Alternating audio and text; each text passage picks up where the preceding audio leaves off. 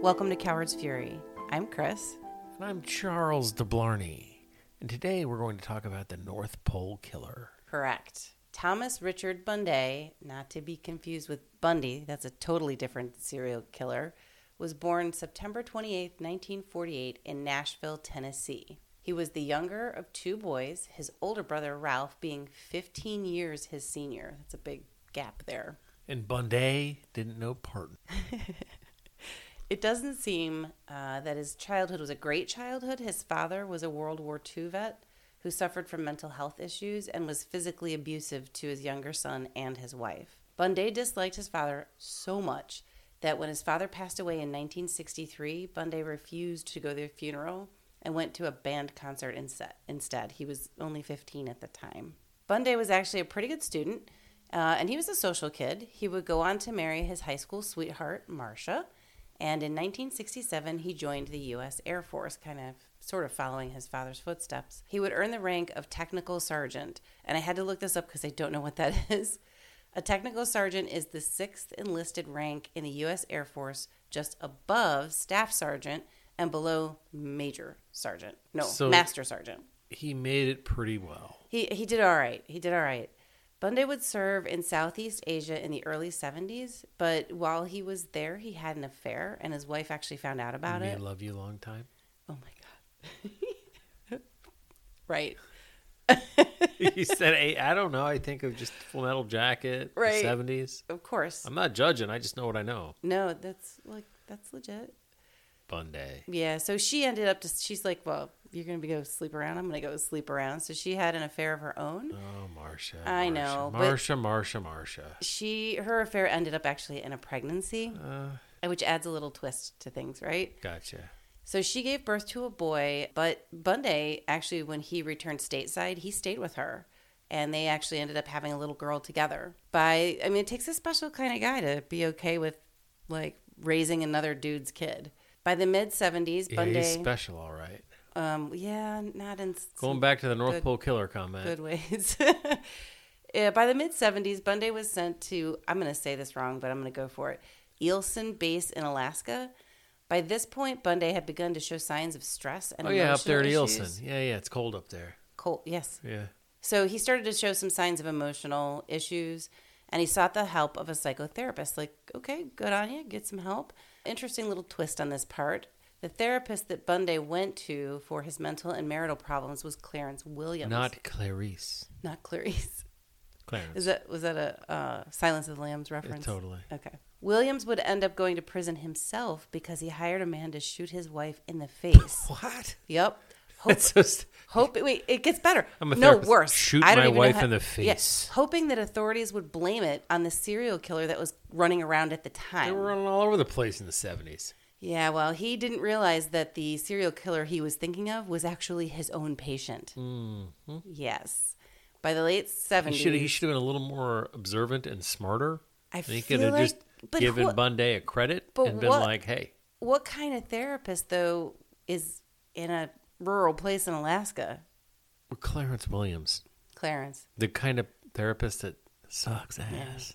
Well, by the late seventies, Bundy w- had just kind of come undone. He lost it, huh? Yeah, All right, it's- let's get to th- it. things aren't So gonna what- go what went well. down. Okay. So North Pole, Alaska, is actually seventeen hundred miles south of the actual North Pole. Yeah, but it's really cold as shit up It is. there. It has So- cute, like cute holiday names for the streets and the stores that sell Christmas stuff all year round. They have a store called Santa Claus House, uh, which is said to have the world's largest fiberglass Santa statue. It's terrifying. it's so terrifying, Can you imagine how awful it is too? like a massive fiberglass Santa statue. I don't know.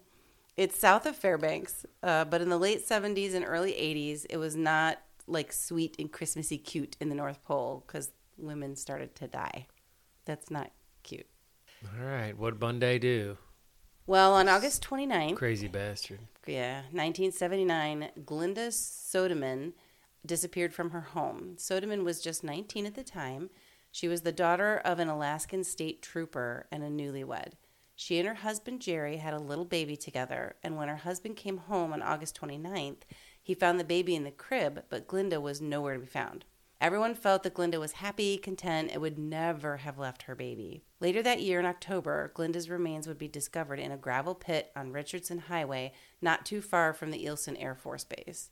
That's so sad. She was found and she had been shot in the face. Shot in the face. In the face. Ah, so he was copying the therapist. Uh, no, the therapist was copying him. You're right, but didn't even know it was him. He didn't know it was him. Maybe he did deep down. I, it could be, but she was shot in the face with a 38 caliber pistol. Yeah. The cartridge was the cartridge was found near her body. You mean a cartridge? You mean like shell casing? Right. I, whatever. I don't know guns very well, so The cartridge. It's I- not an Atari game. it's definitely not an Atari game. It's like Pitfall. All right. Oh my goodness. Okay.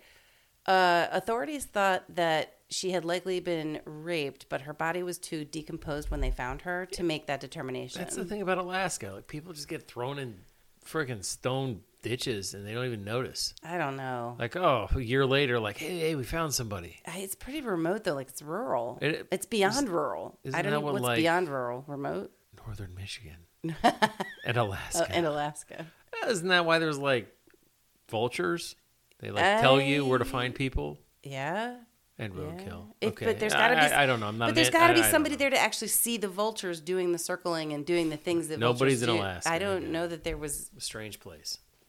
Well, Unless you're listening from Alaska, then it's Then we love wonderful. you. Yeah, it's wonderful. wonderful. And, Initially- and, and warm. Initially, authorities and Glinda's father suspected it was her husband who had failed a polygraph test when questioned, but there was no evidence and he was not arrested. It's Alaska. There's like, I can only imagine like the education of the polygrapher. Do you like Well- Do you like steak and potatoes? No. Yes. I don't know. but And they're like, you failed, boy. uh, maybe, but it's Sorry, it's not like it's not like Cletus, like the Dukes of Hazard. Cletus from the Dukes of Hazard. Didn't he have a funny? That was he. He laugh. did. No, that was the. Oh, Roscoe Pico Train. he that was Roscoe. had that laugh. Yeah. All right, so so the the, the guy fails a polygraph test, which Yeah. is interesting. The husband, Right. but it doesn't matter because he didn't shoot her in the face. I no, he did not. But you know, they always go for the easy target, ra- which is always the spouse, the significant other, the husband, the wife, whatever. Yeah. Anyway, so the following spring, on June 11th, 1980, Doris O-Ring and her brother were on a bike ride in uh, North Pole. Doris had gone ahead of her brother, so when he caught up to her, he saw her talking to a strange man. The stranger had the hood of his car opened up like he was having car trouble. When Doris's older brother approached, the strange man quickly shut the hood of the car and hastily drove away. That's a little bit sus. Two days later, Doris would just disappear. She, okay. Yeah, so her bicycle was found in the bushes on Badger Road, close to her home in North Pole. The brother was able to give police enough of a description to create a sketch and told them the car was blue and the stranger had on a blue military uniform and a military style haircut. A military style. What does that mean? Sh- High and tight? Yeah. Yeah, I don't know. Short. Another witness on the day Doris disappeared told police that he'd seen a small blue car speed around a corner and the male occupant looked like he was struggling with something or someone in the seat next to him. That's also pretty sus. So police began by looking for any registered blue cars at the Air Force Base. There were um, 550 names that were given to them, so that was not great. They weren't in a great place there. Since Glinda's husband had not been cleared, they started with him. They had him take another polygraph, this time with questions about Doris's disappearance, but the results came back inconclusive. So this guy must have been like a really nervous dude. I mean, but that's not. I mean, you would be right if you're being accused of your wife's murder and you didn't Who do it. wouldn't be nervous? You'd be pretty freaking nervous. Uh, so Soderman uh, physiologically had an irregular heartbeat. So the husband, a polygraph expert, would tell the police that his results would always be either It's like young inconclusive. kid whose heart didn't beat right. And they're Right. Like, yep, the heartbeats are all fucked up, so you Yeah. fail. And he's like, I, I don't even know what's happening. Right, but so the polygraph It's just- it's expert crazy. actually did the right thing. He was like, "Look, this guy has a heart condition. His results are either going to come back always either inconclusive or failing because of that condition." So at this point, th- since there was no evidence Mm-hmm. and they weren't going to be able to do any more polygraphs with this guy, they basically dismissed him as a suspect. Then on January 31st, 1981, Marlene Peters, who was 20, disappeared. She was last seen hitchhiking from Fairbanks to At- to Anchorage. This is sort of at the tail end of when hitchhiking was still an acceptable kind of okay thing to do. Strange practice. I know. You know, uh, when I grew up, my mother was like, don't ever hitchhike anywhere, even with people you know. I don't know. This was what teenagers did. She wanted to go see her father, who was sick with cancer. That's so sad. Police considered her disappearance kind of fishy, but didn't know exactly where she disappeared, and they did not immediately associate Marlene's disappearance with the cases of Doris or Glinda. They just didn't connect them all at this point. Five months later, in June 1981, 16 year old Wendy Wilson disappeared after being seen hitchhiking. A witness said she'd gotten into a white pickup truck in Moose Creek, which is near Fair- Fairbanks. Three days later, her body was found. She was found near Johnson Road, near the Trans Alaska Pipeline. She had been strangled and then shot in her face. Sound familiar? With a When shotgun. you got shot in the face too. Yeah. They're all getting shot shot in the face here from this guy. Nine weeks later, Marlene Park. Bunday. Bunday. 9 weeks later, Marlene Peter, uh, Peters' body was found only two miles from where Wendy had been, and Marlene had also been strangled and then shot in the face with a shotgun. It's, I mean, This guy's just getting warmed up here. well, and like I don't, again, I don't know a lot about guns, but when you have a shotgun, doesn't don't the pellets like spread out? There's a lot of stuff happening. So if you're shot re- like really close range in the face, I don't think you have a chance. Yeah, there's not a lot left. No, I, I can't imagine. Two days after Marlene's body was found, 19 year old Lori King was reported missing. She'd been seen walking in Fairbanks. By now, the police had sort of figured out, like, hmm, I think we might have a serial killer on our hands in North Pole, Alaska. The media would dub them the Fairbanks serial murders. That's so creative. Police enlisted the help of military and civilian volunteers to search for the bodies of Doris and Lori along the Johnson Road area where Wendy and Marlene had been found, but they were not able to find them. It wasn't until September 2nd, 1981, while four airmen were on a hunting trip, that Lori's body would be found. Her body was found in a wooded area near a missile site off, off Johnson Road, that same road. Somehow, the earlier searches had missed her, even though nothing had been done to try to hide the body. She was just sort of out there in plain sight. Lori had been strangled and shot in the face with a shotgun Yeah. just like Wendy and Marlene. Another one. hmm At this point, the FBI would get involved. Lori's body, and the reason is that Lori's body was found on a federal reservation, so that means that the local police could now bring in federal authorities. Would- Or couldn't fend them off. well, yeah. Yeah. I mean, but if you're in Alaska, you're like, I'm not equipped to do this kind of investigation. I could use some freaking help. So the FBI formed a task force. At this time, an Eilson Air Force Base investigator gave the names of three men to the task force. He said the three men acted inappropriately towards women, like on the rag. One of them was Technical Sergeant Thomas Richard Bunday. He was a 33 year old electrical expert. One woman said that Bunday was very disrespectful, verbally abusive, and like scared her.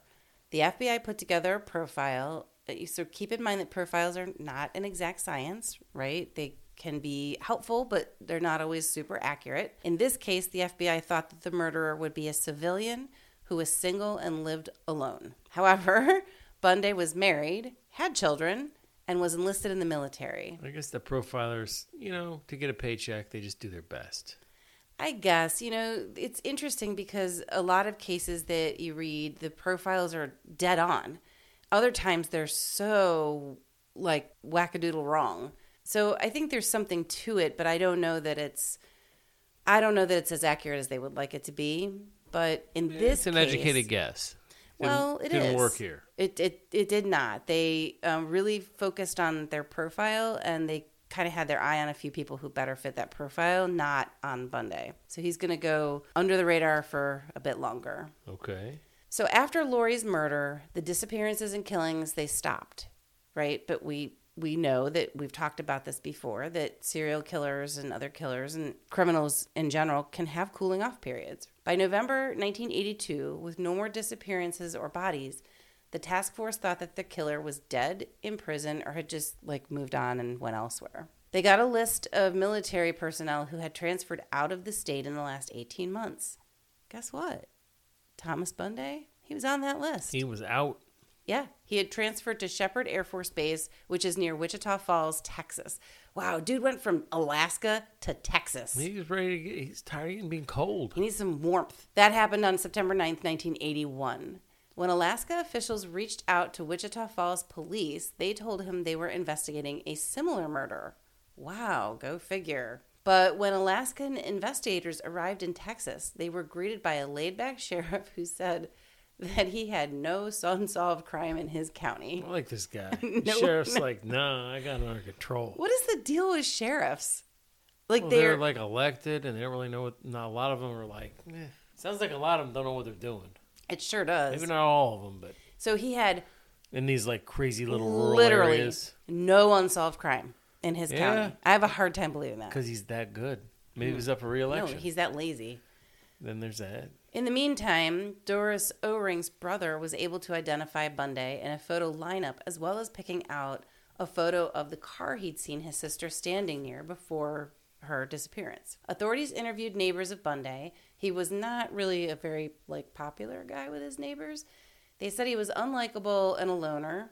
He also happened to have a variety of pistols and shotguns registered to him, so it wasn't like they were illegal. He had them registered. But I feel like it wouldn't be unusual for a military person or any frankly anybody who lives in Alaska to have a, a whole bunch of guns and shotguns, right? Cuz you go hunting, he's in the military, like that doesn't feel like It doesn't feel abnormal. Right. Bundy agreed to uh, the tr- uh, the trooper's interview request, but would not take a polygraph. Uh, he would not allow a search of his home, nor would he give them hair samples. They were kind of at an impasse. Alaskan troopers don't have the authority to arrest, to arrest somebody in Texas because they're not Texan state troopers, and Texas authorities would need a warrant to arrest someone for crimes in a different state. Hmm. So, uh, nonetheless, Bundy agreed to continue talking to the Alaskan authorities. He came to a hotel room at the Lakita.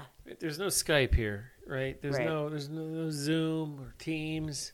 No, no, they had You to gotta, like- physically go there. Drive or fly, and then meet somewhere and talk Yeah, face to face, face to face. mano a mano. Right. right?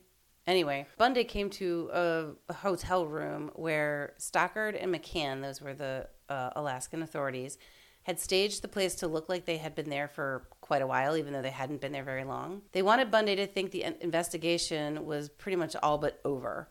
When they were ready, they called Bundy up and invited him over. When Bundy got there, he never even asked them what the investigation was about or why they called for him. For several days, for three hours at a time, so each meeting was three hours, they would talk to Bundy without an attorney, so it was just him. He continued to deny everything, saying, I really enjoy talking to you guys, but you say I did these things and I didn't. Stockard and McCann did eventually search Bundy's home, in which they found an article about the Alaska murders cut out, as well as surveillance photos of young girls. Ew. They were there for about 12 hours. Uh, they were pretty tired, and they accidentally took Bundy's key ring, getting it mixed up with all the materials that they had collected. About an hour after leaving Bundy's home, Bundy called the troopers asking for his keys. McCann talked with Bundy at length on the phone, certain Bundy was getting close to confessing. Bundy was vague in his answers to McCann, but told McCann in no uncertain terms that he did not kill a woman named Cassandra Goodwin. Her murder was believed to be one of his, even though he says it wasn't. He said that the troopers should look elsewhere for that murder. Bundy said of the bodies that were found that they, quote unquote, weren't all of them. He's like pseudo confessing, but not actually confessing. He thinks they're like friends. Yeah. Or something. Yeah, that's exactly so it. You- That's twisted. the feeling that you get. You like he believes they're like buddies, pals. Now they're hanging out. exactly. So he returned the following day to talk to Stockard and McCann. Bundy refused to come into the hotel room this time, but rather stood in the doorway and then he just like busted out crying. He said he didn't know why he so did this it. is where he like confesses right here. he loses like, his legit. nugget. Yeah. He cries in the doorway of a hotel. Yes. Nice. Yeah. He's. I don't even. He's all kinds of He's letting it out. Mm-hmm. Letting it go. He said he'd strangled Doris, put her in his truck, and drove back to the Air Force Base. What? You're going to strangle somebody? You're going to put them in your truck? Go Like, back to work. Go back to work. He seemed to indicate that Doris was a mistake. Oops, I just killed you. I'm so sorry. But Stockard said he showed no remorse for the other four murders. I, Yeah, which- they were playing. Look, doesn't Doris make was it sense was to an me. accident with Doris, but the other ones, yeah. but then what? planned He it. just decided he that was liked okay it? because he planned them. He, yeah. Oh, hmm. With that, he lingered momentarily and turned and left, agreeing to come back that afternoon, allowing the troopers to get their arrest warrant. Because remember, even though he basically just confessed, they can't arrest him because these were crimes that were committed in another state, right? And they're visitors to that state. So, as I said, because these Alaskan state troopers couldn't officially arrest Bundy because the crimes and they were officials committed and live in another state. They said, "Hey, come back with us to Alaska. We're going to help you out, make you feel all better about your stuff that you said." The problem was is that the flights from Texas to Alaska had a layover in Seattle. And if Bundy wanted to just walk and head out when they hit Seattle, he could just leave. There's but they're all nothing- friends. well, yeah, that's what They're they hanging thought, out. He's but- confessing. They're in a hotel room. yeah, they so the They're maybe rustling around. I No, No, Yeah. I don't know. What, that's kind mustaches? Mm-hmm. of funny to think about. Mustaches in the 80s, maybe. oh yeah, Oh, yeah, for sure. So they some- weren't crustaceous. They were crust- strong, Strong, mustaches. like uh, Tom Selleck. Tom Selleck, right? That's exactly what I was thinking. But somebody reached out to the governor of Texas, and the governor uh, kind of understood the, the issue and the problem. And he's also probably thinking to himself, I don't want this freaking serial killer in my state. Get him back to Alaska. Uh, He actually lent them, the Alaskan troopers, a private jet Yeah, here's a hey, here's a jet. Yep, so they could make a direct flight, but Bundy's gonna throw a little curveball. He's gonna have the final say. On March 16th, 1983, the day after his last conversation with Stockard and McCann, where he effectively confessed, Bundy slipped by the security guards that were watching him He's in the out. surveillance. He's out. He dropped off his taxes at an Oh. H and R Block because 'Cause he's he a- wouldn't, you know, he, nobody would. He wouldn't want God anyone bless to think America. He's a patriot. that he skipped might that on his shoot- taxes. He shoots these poor poor women in the face, Yeah. but he's gonna pay his Well, taxes. he's going to pay his taxes and then drive off. and cry. He might cry some. Yeah. He drove to Oklahoma and then turned back like towards home. he drove. I don't really drive from Texas to Oklahoma, but my assumption is that's a lot of driving. Yeah, we should. Yeah. So this d bag drive, he just starts driving, and then he turns around. Yeah, he turns Okay. around. And I you're right, he's probably crying the whole time. Oh yeah, But the rain was super heavy where he was that day, so he stopped under an overpass so he could like get some shelter from the rain. He had the business cards of Stockard and McCann. He took them out and he placed them on a rock under the overpass. Then Bundy it's proceeded. not normal. no. So he's driving a motorcycle, which is also why he oh, was so he drove Yeah. from Texas hmm to Oklahoma on a motorcycle. on a motorcycle, okay, and he's getting real wet, right. right? And uh, So he stops, throws these cars on a rock, and then takes off. he does, and he goes drives over 100 miles an hour, Okay, and uh, he sees an oncoming dump truck and decides, yeah, that's the way to go. So the semi driver of the truck said that he tried to avoid Bundy, but Bundy kept coming right, like swerving at him, trying to come at him. so it was on. It was on. There was no chicken here. There was this game of Someone's chicken, gonna but, die. but no one was chicken. No, nobody was chicken. the dump truck driver was like, "Dude, I just this isn't cool." No, I mean, can you imagine? No, No. Not really. I don't think about that stuff. N- n- no, not n- normal people don't. So so he hits he hit he's Bun- done. he hit it. Yeah, he it killed him, like probably pretty fast. After Bundy's suicide, lab reports would confirm that hairs in Bundy's truck genetically matched that of Wendy Williams. Wendy So Williams. She was definitely in his She's truck. one of them. Yeah, Mhm. yeah. Shotgun shells that were found at his home matched shells of, at two of the crime scenes. It was also later learned that Bundy was able to use high powered surveillance cameras, this is so disturbing, to view investigators at each of his crime scenes. Creep. So he's So like he getting, could getting relive all them. Mm-hmm. excited to watch them, watch it again, sort of. Yeah, yes. Like Yeah. he didn't have to take trophies because he could just literally watch them investigating his crimes. It's Yeah. disgusting. It is. It is also believed that the reason Bundy denied the murder in Texas is because Texas had the death penalty, but Alaska did not. It's okay for him to kill himself, but it's not okay for the state of Texas to kill him. Right. Bundy. Bun don't. In 1986, unfortunately, Doris's skull was found in a remote section of the Eelson Air Force Base. Again, another coincidence? I think not. Nope. People often speculate about why Bundy would shoot his victims after throttling them to death, The gunshot was definitely overkill because they were already dead. Many think that this is because he was misogyn- misogynistic, hating women, and that's likely when he shot his victims in the face because he was trying to picture somebody else's face that he wanted to obliterate, like maybe his mother, his unfaithful wife. Whoa, not We'll never Marcia. know. yes, Marcia. She could definitely be, you know, the face he was picturing, like when Could you be. picture your boss's face on a dartboard and you shoot darts at I it. like my boss. That's good. That's great. Not everybody does. Facts. Facts. Anyway, so if he obliterates their faces, it kind of sort of erases their identity or maybe plays down their own individuality. Interestingly, this case was the first in which Alaska state troopers began to use the power of technology. Not just any technology. Well, well yeah, we're going to get there. Data center Data- technology. Damn, sent me Data processing. processing. Trooper Bernard had been sent to Atlanta to see what authorities were doing there in the infamous child murders case, which if we can if we have the stomachs we should cover at some point. Maybe. Maybe. May- Maybe not. That's a hard. I can't. It's tough with children. They had collected, stored, and sorted thousands of bits of information, leading them closer to finding the perpetrator of that case. Bits and bobs. Bites. Of data. Bits and bytes. That too. Yeah. Alaska troopers had received thousands of tips and information, some of which seemed to be pertinent to the case and some not. Authorities in Alaska decided to do something about it by acquiring a data sorting program. and- See? yes, a data sorting program. A little archaic in today's terms, but you get the idea. And running it from Fairbanks on a, mainframe mainframe. computer located in Anchorage at the State Data Center. I love all these like it sounds like Russia. Well- it is that state data center. This is in the 80s. This is what they had. Hey. Yeah, they had the state data center.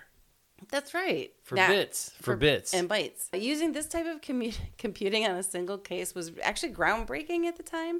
For this case, the data entry alone, not even the sorting, just putting the data into the system, took several clerks and officers and three months operating around the clock to get it up and running. Although it was good old fashioned detective work in the end, they got Bundy to confess. The information that they gathered through this process really allowed them to much faster narrow down their field of suspects and learn how valuable and time saving that technology could be. I like it. Yeah. What are these guys? Another odd twist Bundy's widow. Good job, Barnard. I know. Barnard, he did his thing. Did He did. He's Monday's widow. cutting edge. Her Bundy- name is Marcia. Marcia, she sued their insurance company Hell after yeah, she his did. death for failure to pay. The coroner who had examined Bundy's body would refused to, to rule it as a suicide. So Marcia felt that that meant her insu- insurance company should pay double indemnity, so twice what they would have paid otherwise, because it was an accidental death. Girls gotta get paid. Y- Well, honestly, can you imagine her and her kids are tied to this dude's name forever? Uh, she probably should have gotten some money. Uh, so Stockard was called to testify in the lawsuit, but the insurance company prevailed, citing that Bundy was a serial killer who appeared to commit suicide after confessing to the murders of five innocent victims. Insurance companies are creeps too. They are. But Bunday's the biggest creep of He all. is, and he in this story. screwed people from out of their lives, and in the end, he even screwed his own wife and kids out of some money that they maybe could have gotten to get their Yeah, lives he back could've together. thought that out a little bit after better. completely screwing them over. Bunday. You said bun don't. I say bund at night. It's not a Bun night. Bunday. Bun night, It doesn't make any sense. but I just say, just bun, don't do this shit. Just don't. Over and But Bunned out. Bund by bye bye Bunday. yeah, Yeah, no, it's good. Good, good riddance. yeah, over and bunned out. Thanks for listening. Hey, do us a huge favor. Follow us on Instagram at Cowards Fury and like us or leave a five star rating on your favorite podcast platform. It really helps a lot. Thanks so much. See you soon.